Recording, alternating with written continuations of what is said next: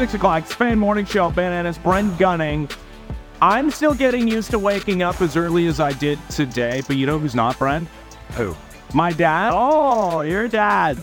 Who uh, had the pleasure of meeting him. Yeah, you. Oh, was that the first time That you met him? time. Yeah, I met him on the golf course. You did. As Um, fitting a place as any. yeah, that's where he spends most of uh, his days at this time of year. Got a phone call from him at 4:30 in the morning, Yes. driving in today. Yes. So he is locked in. Shout out to your dad. Well, that's what old people do. Is they wake up at 4:30. He goes to bed at 8:30, wakes up at 4:30. Well, it's really the old people hat trick there. Listening to the radio, being up early, and making a phone call. That's like three of their favorite things. It's true. He should have left a voice message. He could Oh, have really. yes. He could have. He could have really. Uh, Read a physical copy of the paper. Yeah, it's true. All right, let's let's get right into it. Um, so here's what I've learned, and it's something I knew, and maybe it was just reiterated. The Major League Baseball regular season lasts forever. Even, even when you're in September, it lasts forever because it was only a week and a half ago the Rangers swept away the Blue Jays.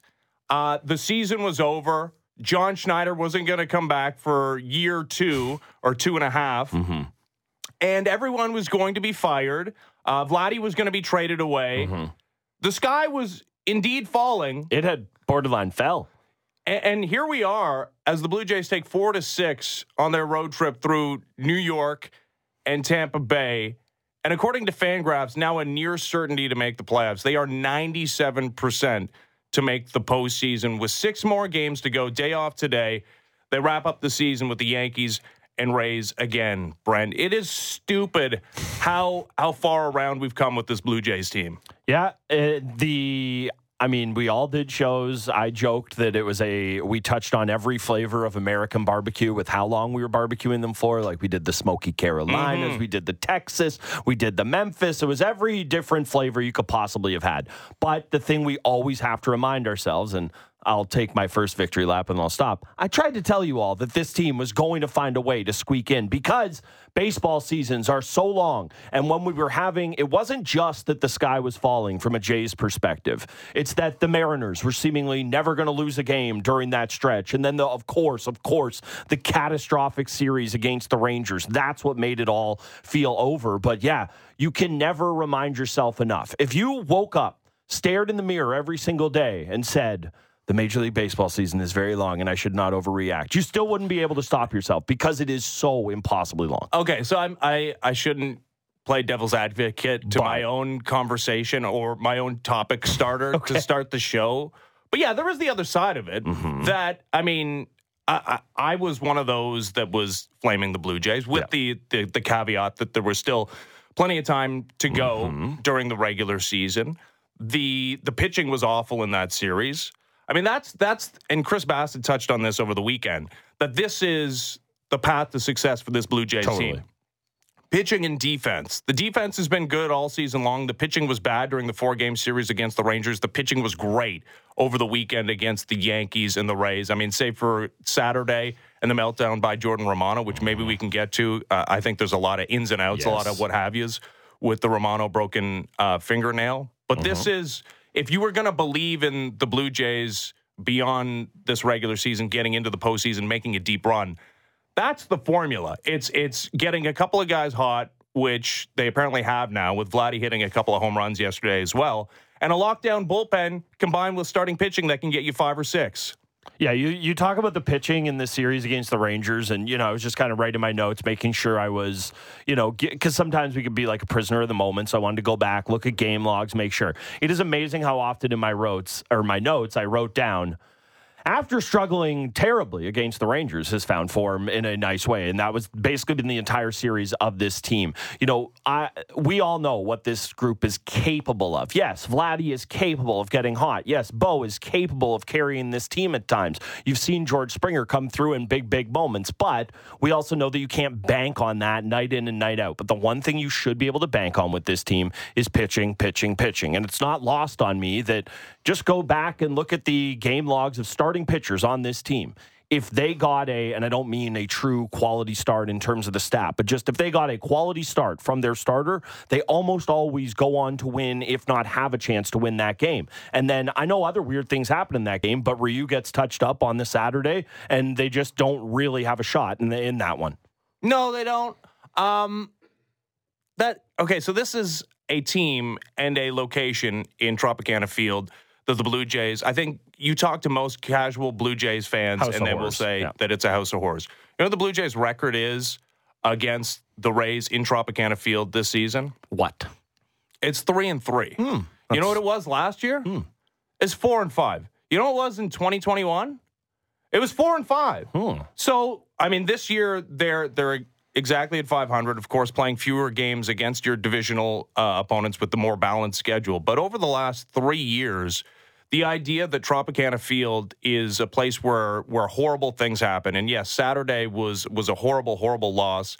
Uh, but Jordan Romano, it people should be reminded, is is statistically one of the best closers in baseball. Even with that blown save, he's only got five this season.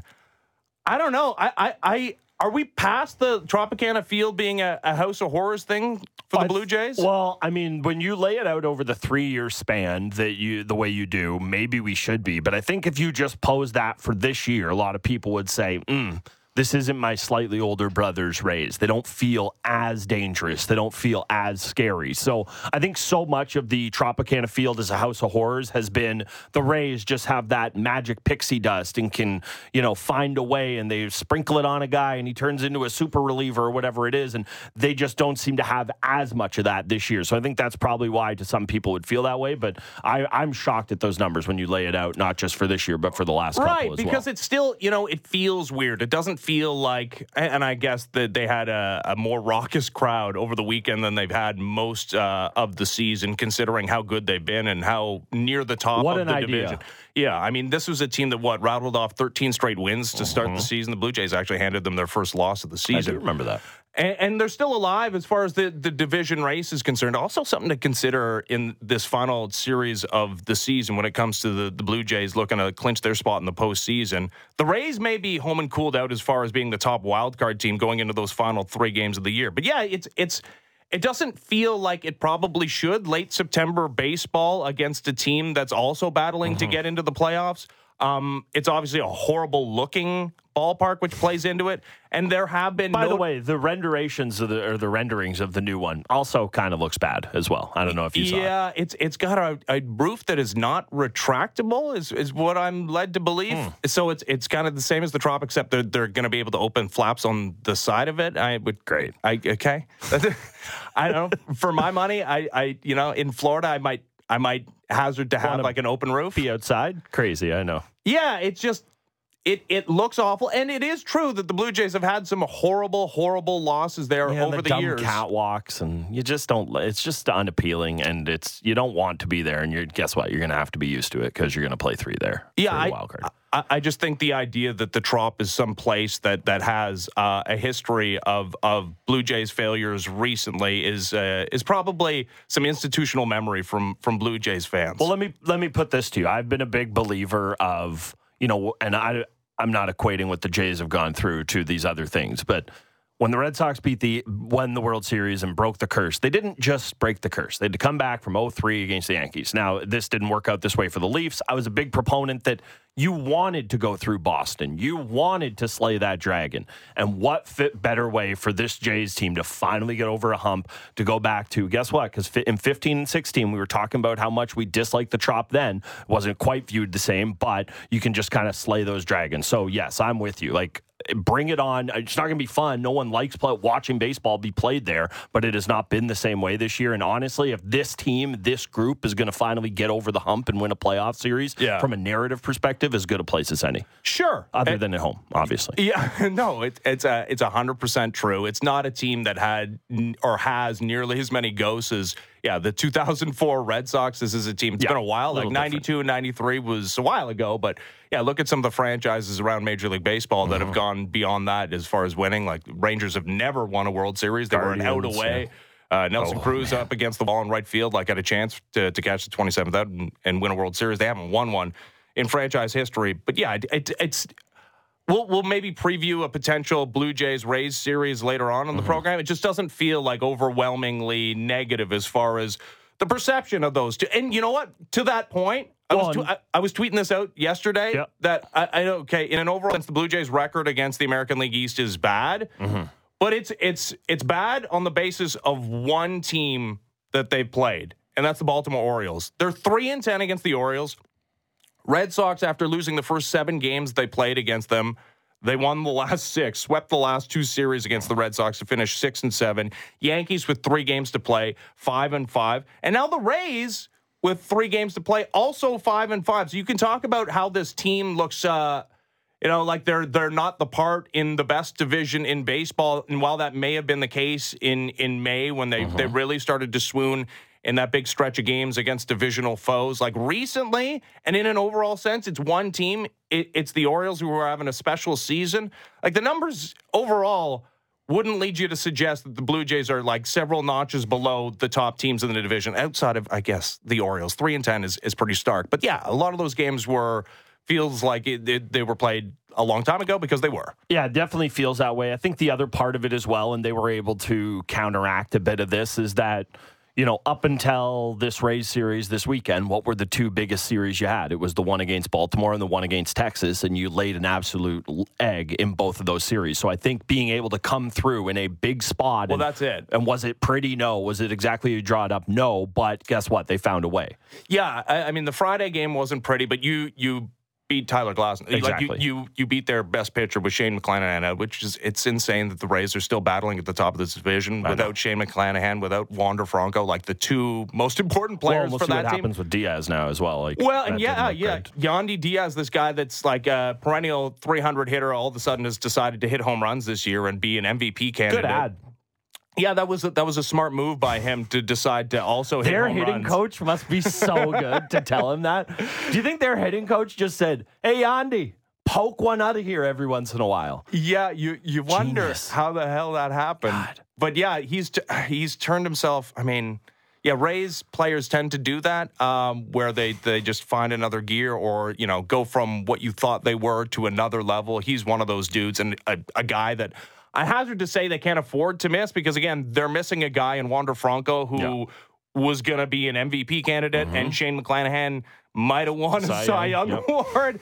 But yeah, to be without Yandy Diaz would uh, Well, it be- seems like they have this every year, and I know no one's crying because every year there's tons of studs in baseball that are missing amount, uh, tons of time. But I mean, like the Glasnow, the limited innings, missing so much time. It just seems like every single year they are missing a massive key cog of their team, and it just doesn't really matter. I think that's another part of it that just adds to the frustration. But I guess you know a lot of people who are outside observers would look at the Jays this year and say, "Yeah, you lost Manoa out of thin air, and it didn't affect you at all," which is kind of true.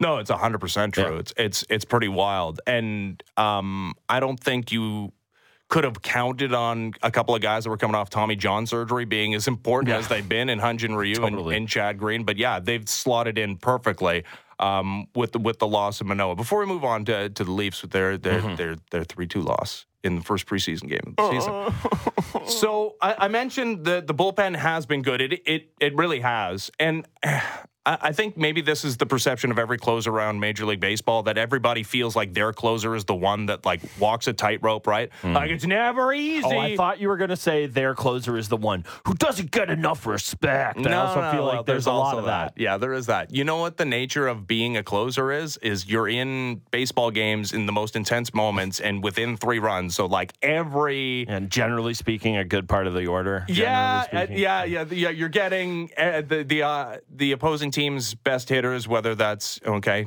uh, top of the lineup, middle of the lineup, or you know pinch hitters, because that's it's their last opportunity to win the baseball game. All right, so the Blue Jays blow the save on Saturday with Romano, who didn't look great, and I, I have some questions about John Schneider's decision to leave him out there, despite the fact that he told him he was fine. Some hundreds of thousands. I would like a dissertation from somebody on what happened there. What are we doing? I, okay, it must be reiterated to people how good the Blue Jays. And you know what? Nick Ashbourne had a great write up the other day on Oh, about Sportsnet. the khakis? Well, about how you know you can kill the Blue Jays hitters for not coming through in clutch situations, although they've they've been a lot better in the last month and a half or so.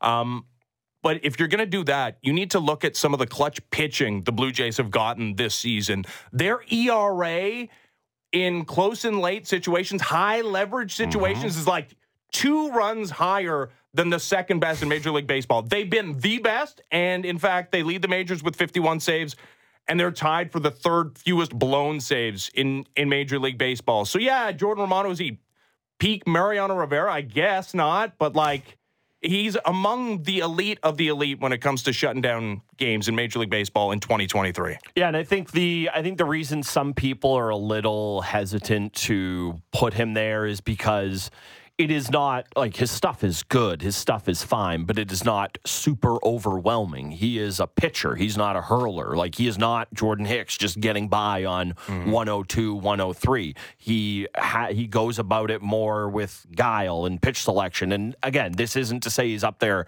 tossing slop. He can run it up there, but that's not just what he is. The the I need to go back to leaving him in the game. I understand at this point every game is crucial and you need to get in and X, Y, and Z. And I'm going to give them the benefit of the doubt that if this is something that could have uh, bled into a bigger issue, he wouldn't have stayed in the game. But uh, what does it do? Let's just live in the nightmare world for a second where if that is a that thing splits open and he's missing some serious time. Like how much does that completely crush your faith in the Jays pen because it's not to say there aren't guys who can't do it, mm-hmm. but having Hicks as a guy who comes out in a trouble spot as opposed to the trouble spot is very, very different to, to me. Well, and I'll take you, I'll do you, you one better than that. Yeah. Because John Schneider, after the game, talked about the conversation he had with Jordan Romano and Jordan Romano reiterating this thing, you know, that, hey, the fingernail, okay, not an issue, not the reason why I didn't look at my best. And yes, did they have. why have? keep looking at it then? this is my point. Uh, and yeah, they were they were a, rev- a, review away from just allowing the one run and, and getting this thing to extra innings. Okay, you can talk about it not impacting him. Yeah. Why was he uh, staring uh, at you. it? Thank you. I mean, even if it's not like a physical, it's not physically impacting either the velocity or the control of the pitches you can't tell me it didn't impact him, right? Like if I've got an issue that, you know, is not physically hampering right. me, but after every pitch, I'm looking at it, I'm thinking about it, Maybe not physically it was impacting him. Mentally, there's absolutely no doubt in my mind it was impacting Jordan Romano. I'll go uh, and I'll just add another log onto the fire here. Let's say it wasn't affecting him and he says it wasn't. Let's even say he was able to overcome the mental hurdle, which, by the way, he was for sure not because he kept looking at his hand the entire time. What is more important? And I understand these are not absolutes and you have to find a way to thread the needle as a manager. These are all the tough questions, yada, yada, yada. Now, again, seems like they've avoided disaster here. But if that thing splits and you lose Romano for mm. the rest of, you know, I don't want to turn this into a month long thing, but you just lose him for the rest of the regular season. What does that do to your pen? It completely again, it doesn't ruin all the arms you built up, but it just takes everything out of its proper order. It, it makes the decision so much harder for Schneider when they've been hard enough as is. So that was just absolute playing with fire there. I wonder how much of it was them feeling like, all right, this is our chance to have like a death blow in the wild card race, and then we will be home and cool. But well, I don't think you could think that way at, in that point in time. Well, and and beyond that, even um, and Jordan Romano's the closer, and he and he gets the benefit of the doubt. And like I said, he's been so great all season long. He's not immune from having an off night. And the idea that that he has to be the man on the mound, whether there's a success or a failure mm-hmm. in the bottom of the ninth, just because he's the closer, like I. At a certain point, you did realize whether it was the fingernail or not. This was not the best no. we could, we've seen Jordan Romano. So the idea that he has to be the man on the mound when you've got a platoon advantage and potentially Tim Mays Mayza coming out of the out of the bullpen to get the the final out and send it to extra innings, I just there was a lot about that that I I, I didn't necessarily love. Uh, that being said, Blue Jays probably escaped with a win they didn't deserve in the first game of the series, yeah. where they just took advantage of a million walks. Um, but yeah, no, that's, they almost did that again on Saturday. Yeah, they they really almost did. Uh, so it's yeah, it's, it's it's hard to argue with the the end result being just, but yeah, it's, it's something to, to, to look at ahead uh, forward, and it, especially man, if you're if you're gonna poke holes in in this Blue Jays team and and what they could do in the postseason. Looking back to the brief sample we have of John Schneider in the postseason last year, is bullpen management. Yeah, I- and I, I, I like uh, maybe this is just frustration talking, but I don't even know why Schneider went out there. What do you think Romano was going to say? I Mm. can tell you right now, I'm fine. Don't worry about it. Go sit down. I can tell you right now, that's what was going to get said. And guess what? That's probably something pretty close to what got said. It is.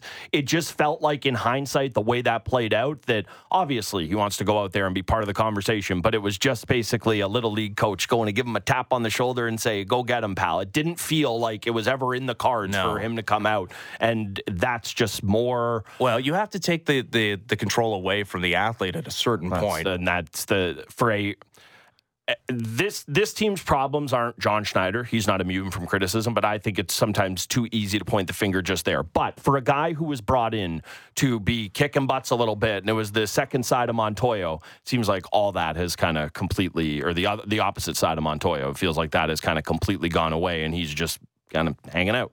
Um, more Blue Jays coming up uh, later on the program. We'll also talk to Kevin Barker after eight o'clock. All right, so the Maple Leafs open up their preseason Oh, thank God they're back! oh, my boys. with uh, not a necessarily very representative lineup, but on the road in Ottawa, I think you'll see a pretty representative lineup tonight Mm-hmm. uh, on Sportsnet seven o'clock as they play their first home game of the preseason. Three two loss to the Sens, almost thirteen feet of goalie in that one. Keith Petruzzelli six five, Dennis Hildeby six foot six. Um, okay, like give me your your preseason three two Maple Leafs loss to uh, a better equipped Senators team than the Maple Leafs to open up the preseason. Brent, All right, rapid fire. Here are things I wrote down during the game. Uh, Cuthbert just mentioned this during the call. Uh, the Leafs played a scrimmage game with just one goal uh, so far in camp. Please God, don't be the 2023 Blue Jays and have overcorrected and lost all the offense. Willie looks huge. So does Matt Knies. Uh, this is just a little hipster leaf take for you. Would have liked Minten a little higher up in the lineup. Liked what he showed. Uh, he, he got bumped up a little bit at the end bit of the game. That was an earlier note from earlier in the game. Uh, this is just, uh, you know, allow me to be emotional early on in Leaf season. Uh, fire Guy Boucher and Manny Malhotra. The power play has not been fixed. Uh, and then I really like Minten and Knies later on uh, drawing a power play for the Leafs. So there were a few things I like, but grand scheme of things, what are we going to do? Preseason game with not peop many people in it.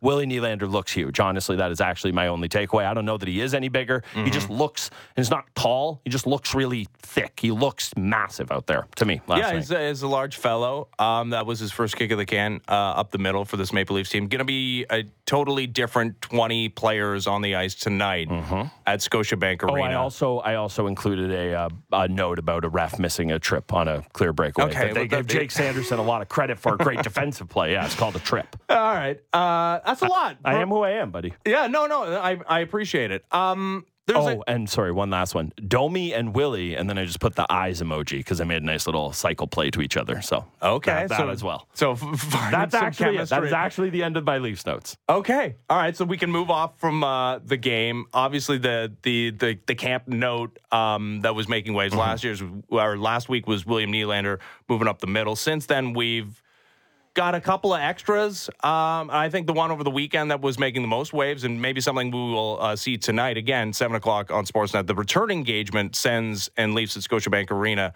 is uh, John Klingberg uh, on power play one, supplanting Morgan Rielly, which we've seen more than a couple of guys do. Um, there's a guy that was kind. I, I, I think of all the offseason acquisitions, maybe his acquisition was the most head scratching, Yeah.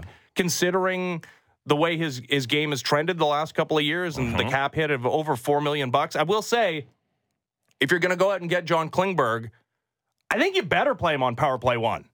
Yeah, it's it's a. I think when you're looking at it from a standpoint of what's the best way to use John Klingberg, him being on power play one is 100 percent the best way to get the best version of him. The reason why it was such a head scratching move to me is not necessarily the player. I mean, you see what Treliving did with Domi and with Bertuzzi, the one year Flyers. That's kind of his Sure. mo. But all we have heard is that this guy wants a nastier, meaner back end, and mm. John Klingberg is the polar opposite of all of all of those things.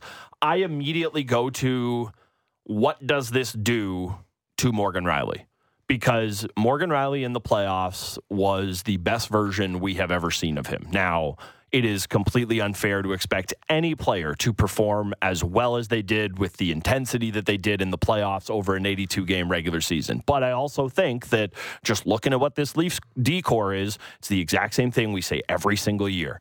Morgan Rielly has to be their best guy because he is their best defenseman. Mm. And I think you need to balance the Leafs power play looking as good and as dangerous as it possibly can with keeping Morgan Rielly engaged. Now they have him with Liljegren on that second unit. It, it seems pretty clearly that's going to be more of a punt unit. It's going to be they're going to get the last 20 seconds or so, yeah. so you can have a defense unit out there. That is my big question about it. I have no qualms about how Klingberg fits with those guys, but it is about getting the best version of, of Rielly and how do you balance all that? Well, and maybe you get both with him on power play one because, yeah, I, I, I get it. In, in, an overall sense, over the, the course of their careers, John Klingberg has a higher ratio of points and mm-hmm. goals playing on the power play than Morgan Rielly does. This Leafs power play was second in the National Hockey League percentage. We always forget that.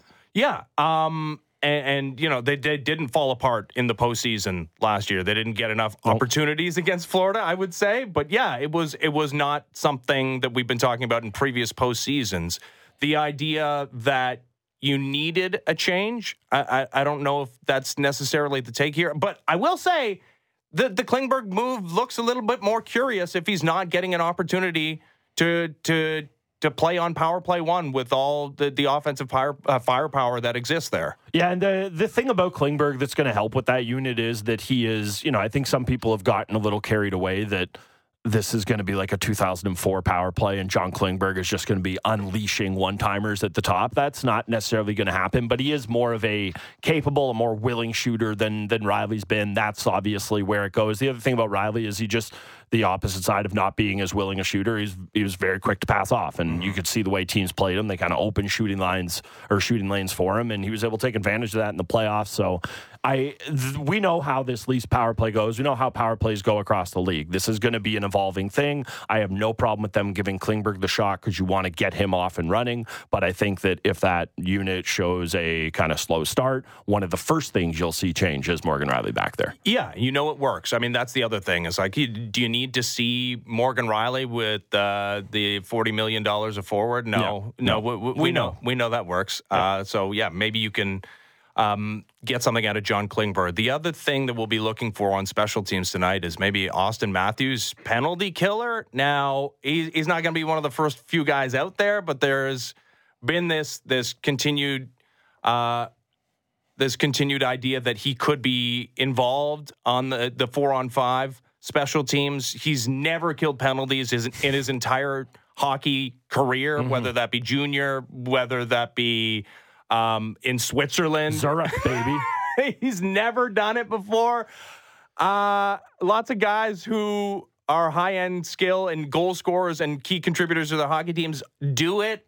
I mean, what do you what do you think of Auston Matthews getting more ice time, albeit not the five on five variety in which he's been the best goal scorer in the National Hockey League since he stepped onto a National Hockey League ice surface? I think if the and not David Kampf because he's proven he can do this, but whoever the other forwards are in the bottom half of your lineup prove that they're not capable of that, then yes, you should look at Auston Matthews in that regard. He should be able to kill penalties. It should be something he is comfortable doing but I never want to see him blocking a shot in my life. All we ever talk about with this guy is mm-hmm. that even when he plays all the games in a season, which he didn't last year, which he never does, but even when he comes close to it, all we ever talk is that he's banged up all the time and he's got a little thing here, a little thing there that is as physically demanding a job as you can ask somebody to do is just blocking shots and be in lanes and put yourself in danger. So I don't want to see it on a regular basis. This isn't to say he can't do it. He obviously has the foot speed. He is a really smart player. He's super strong on pucks.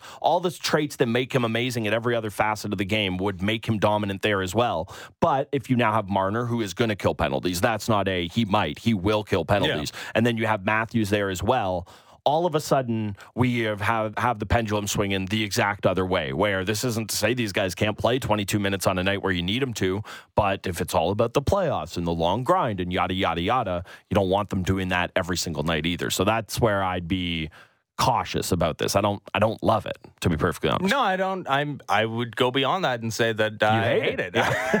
I, I, I don't understand. I mean, if this was a guy, I, I'm sure he can he can do the job because so much of killing penalties is just it's will and and totally. you know skating your hardest for mm-hmm. 30 seconds and getting in people's ways and, and having an active stick. He mm-hmm. can probably do that. Are you best suited to have Auston Matthews taking away again some of his 5 on 5 time? I mean unless all of a sudden his his ice time is going to to jump up another minute and a half.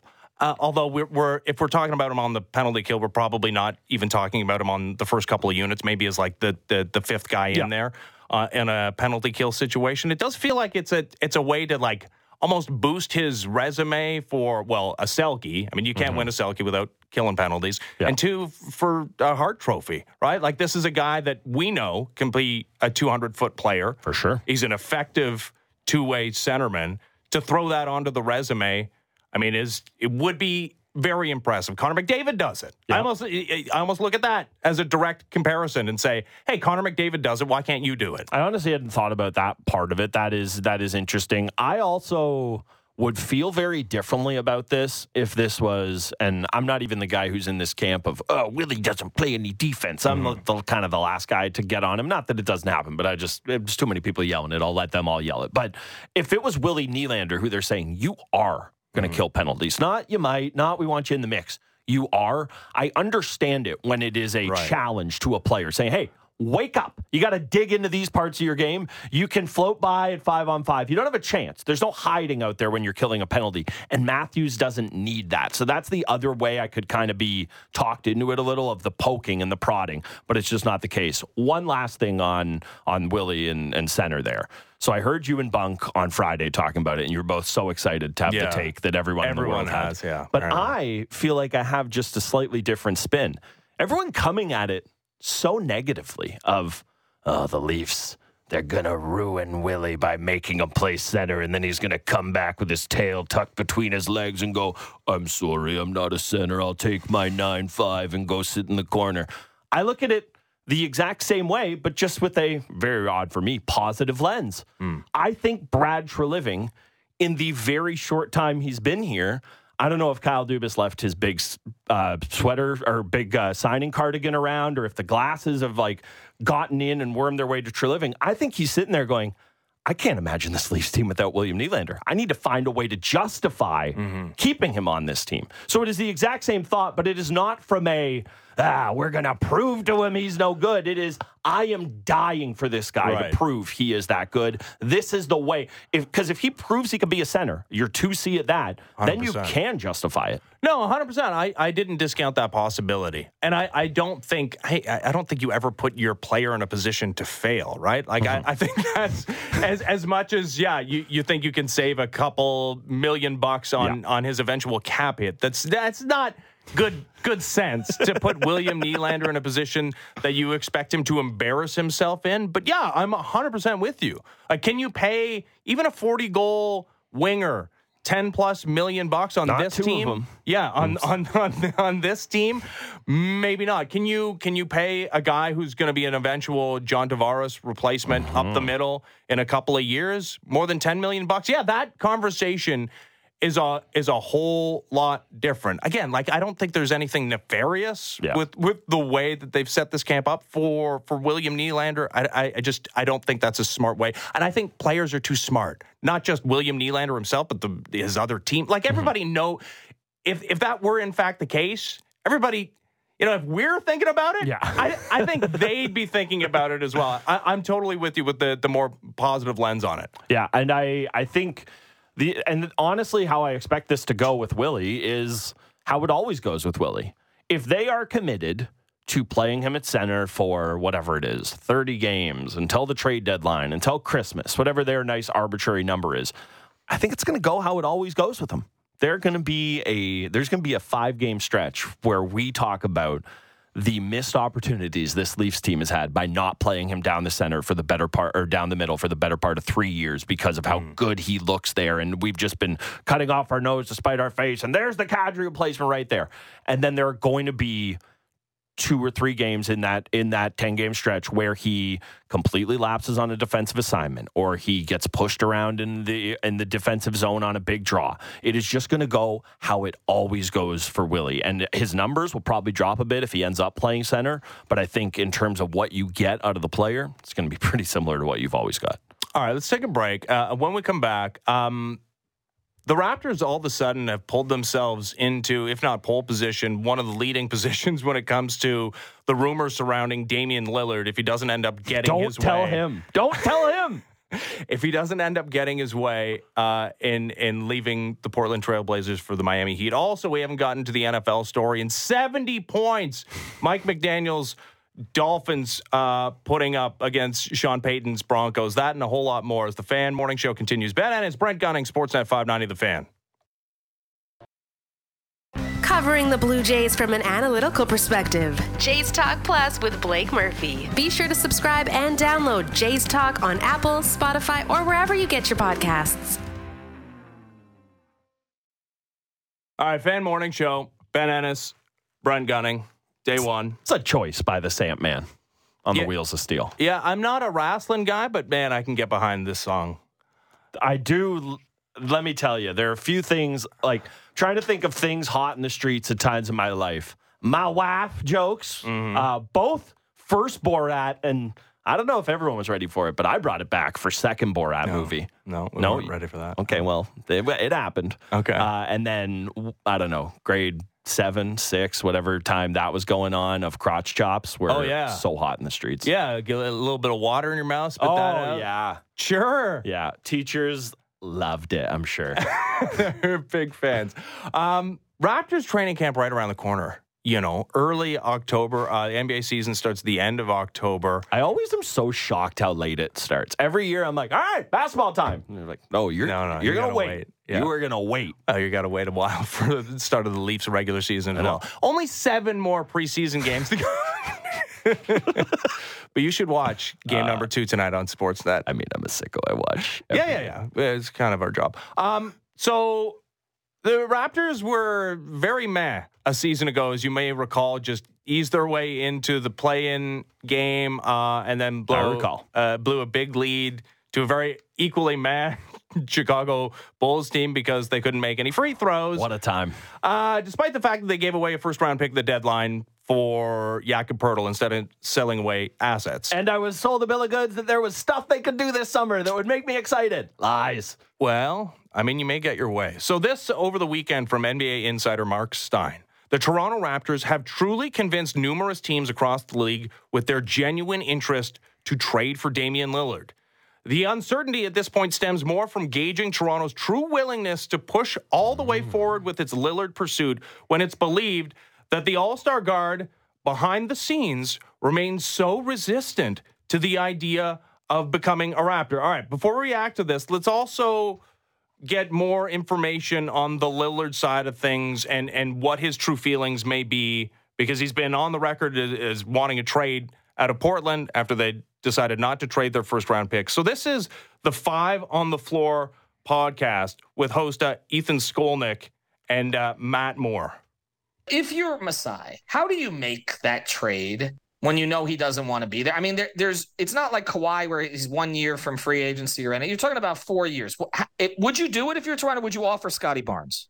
I want to know your. I have a question for you, Okay. because I think you know better than I do. Okay. Do you believe those teams have talked to Damian Lillard, or do you believe that they've talked to Aaron Goodwin? I would believe they've spoken to Aaron Goodwin. Yes, I am of the opinion. This is not reported. I'm not reporting this. I personally, putting pieces together, think that there is like a very strict no one talks to Dame because everyone around the league that knows Dame feels like, yeah, no, if he gets on the phone, he'll be like, yeah, man, whatever, let's give it a shot because that's how Dame is because Dame wants to play because that's how Dame's wired. Yeah, the basketball player wants to play basketball, it turns out. No talking to him. You only talk to me. Wow. Man, if there are a lot of things that people who follow sports maybe don't understand about it or the machinations. If you wanted to hammer home the idea of like an evil agent type, that is exactly the story right there. Of hey, can we talk to your client, the guy who makes the decisions about? No, absolutely not. He's going to want to do something ridiculous, like go play in Canada or something. No, but that's that, isn't that kind of the job of the agent though too is to to, to have the hard if line that's what the player wants, if that if Damian Lillard Well, but said, but no, listen. If that's not what the player ultimately wants or is leaning towards, now okay. So there's two things. There's hey, Damian Lillard wants to go to Miami. He would prefer to go to Miami. Mm-hmm. And there's Damian Lillard will only go to Miami. But if you're the agent, don't you have to take the hardline stance if that's what you want? what you because want. If, if if there's any crack in the armor here, teams are going to pounce. That's and true. it seems that there is a crack in the armor, and the Raptors are going to pounce here. Well, the the Raptors part of this is the, you know, I think in every, much like with every criticism of the Toronto Blue Jays uh, by a lot, it was couched in, hey, it's baseball. There's a lot of time left. All my criticism of Masai Ujiri has been couched in, unless he's working on the master plan for Dame or mm-hmm. Giannis. Like th- everything makes no sense unless this is the plan to try to run back the Kawhi thing effectively all over again. In terms of the in terms of the stance, you're you're right about the agent kind of putting up a fence, keeping people away. That that is prob or not probably that is the right thing for him to do there. I just love that about Lillard that it's I know myself too well. You can't let these people talk to me. They're going to talk me into going anywhere because I just love to to hoop. From the Raptors' perspective, this has always been the kind of I think for the people who are the biggest Masai backers, saying this is what I ultimately think will happen. Not to say per se Dame Lillard, but sitting and waiting and being ready to pounce, much like they did with Kawhi. Yeah, the the difference, of course, uh, that 2019 Raptors team, or at least going into the 2018-2019 Raptors team, is that was a really good team. Oh yeah, it was yeah. that was, it was a really good team uh, that kept running into LeBron James, but was like perennially having great, great, great regular seasons, like 59 win type regular seasons, and were clearly a Kawhi Leonard away. And if it was a not a if Kawhi Leonard, if that had blown up and and gone sideways, there was a pivot that was about to take place there. But that was that was a team that was ready to win. It's hard to argue that a 500 Raptors team that lost to the Chicago freaking Bulls in a play-in game is is a Dame Lillard away from winning. Now that being said, the Eastern Conference is super weird, and and the Sixers, who knows what's about to happen with James Harden? Because I mean that that Yep. seems like a guy who his agent and the player are on the same page, and Yes. eh, when especially when you hear the player say explicitly, "I'll never play for a Daryl Morey franchise ever again," um, and, and the Heat keep making postseason runs, but that's not a super great regular season. And Giannis is already intimating about leaving Milwaukee, so I, I get it. There's like a potential openness of the Eastern Conference. But I don't look at this Raptors team, who, by the way, has a couple of pending free agents themselves in Pascal Siakam and OG Anunoby, and you would figure one of those guys would be headed in the opposite direction. Yeah, I just quickly whipped it up on the trade machine. Uh, Chris Boucher, um, uh, OG, and Scottie Barnes get you sixty-nine thousand dollars short of where you need to be, and then if you throw Gary Trent in the Chris Boucher spot, then you're then you're there. Are you a better basketball team? So w- with Pascal the- the- Siakam the and Dame Lillard, but I- no no Scottie Barnes and no whole- OG Anunoby? The whole crux of this question boils down to it has quite honestly it has nothing to do with what Dame Lillard is. I think everyone from the general scheme has a pretty same thought about him. It has nothing to do with what Scottie Barnes can one day become. If you believe in Dame Lillard and what he can do, you do give up on that.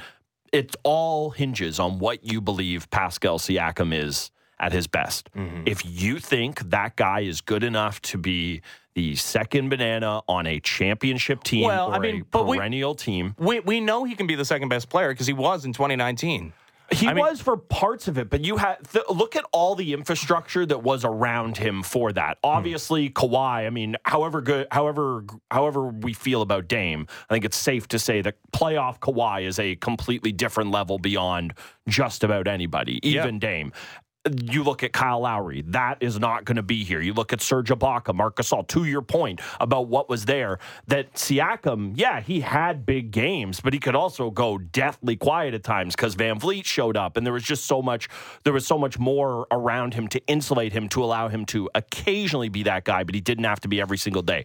I have been somebody who's just never been a believer that if he is your true second best player, it's good enough. I don't think it is. So that's why I would, but I also don't know that Scottie Barnes is the key to the future. So I think I'm of a mind of say, yeah, you know what? Do it. Go on a run. Have Dame here. Get back to the Lowry DeRozan era if that's all that it is of making conference final runs and having playoff games that matter. Like I'd be here for that. And so it just all boils down to me to what you think about what Pascal Siakam is. That's the whole crux of this to me. Yeah, uh, I mean, it also boils down to what you think Damian Lillard is this season and beyond, because this is a guy who's not 25, he's No. 33 years old. Yeah, fair. Is making 45 million dollars this year, 48 million next year, and he's on the hook for two more years beyond that in uh, 25, 26, and 26, 27, culminating with a 63 million dollar uh, annual salary in in 26, 27 $63 million. who I, I mean, listen, he's he doesn't appear to be uh, fading, at least uh, offensively, as far as his, his his scoring is concerned. But yeah, this is not. This guy's not built in the same way that Kawhi Leonard is, right? Like not somebody. And, and you look at that the the the build of, of a smaller point guard, Yep. despite the fact that his three point shooting is is unreal and he's got some ability to get to the rim. Those guys don't generally age the best. And again, like, are you is is he the the missing piece? A guy who's you know had some moments in the postseason, obviously some notable uh, shots made to Yeah. to win series, but also has never won anything. Kawhi Leonard was A champion. yeah. Finals MVP. I mean, you're selling yourself on okay. Pascal Siakam and a guy who's a great three point shooter and and a, a great gift machine when it comes to the postseason as as the the next duo that's going to win an NBA championship. I just don't see it. To me, it smacks of desperation. Honestly, it feels like this this team pushed its chips into the middle of the table at the deadline last year, where I mean, I the mean, what- deadline was disastrous. once you dip your toe in, there's no turning back, and that they're they're just bathing in the waters of of being all in with a with a, a core that you shouldn't be all in with. So, a couple things on the age there. Pascal Siakam, 29, won't turn 30 until basically the end of next season. But, you know, if age is a thing, you just have to start thinking about it with him. And then I think the other part that I don't know what the right answer to this is, but what would a move like this do to reshape or kind of hold the Raptors' view among the league? I mean, I think that 2019 championship, obviously, it did a lot for them in this country in terms of fan base and recognition and everything. But I also do think getting Kawhi in, and yeah, there were horror stories along the way of uh, if this doesn't work, the stuff that's going to come out is going to look so bad. But it did work. And the stuff that came out ended up being so good. Is this a way of Masai kind of doing it again? And it's a three year run with Damon Pascal. And again, you basically become, I think, the Lowry DeRozan Raptors, where you have some nice runs and you go to a conference final, but you reposition yourself as a, or continue to position yourself. No, they were bad last year. Reposition yourself as a respectable franchise. And then with this all down the road to when Masai has a chance to do this again. Because this is what is the MO to the Raptors competing? There was the DeRozan Lowry era that never worked. And then the only other time they've done it that it's worked has been big swing at a guy who doesn't necessarily want to come here and convincing him that you make it work. So I do wonder how much of that enters the calculus that is this the move to turn us into a championship team? No. But maybe Masai sits there and looks at it and says, there is no move that turns this into a championship team. So this the best I can make with it.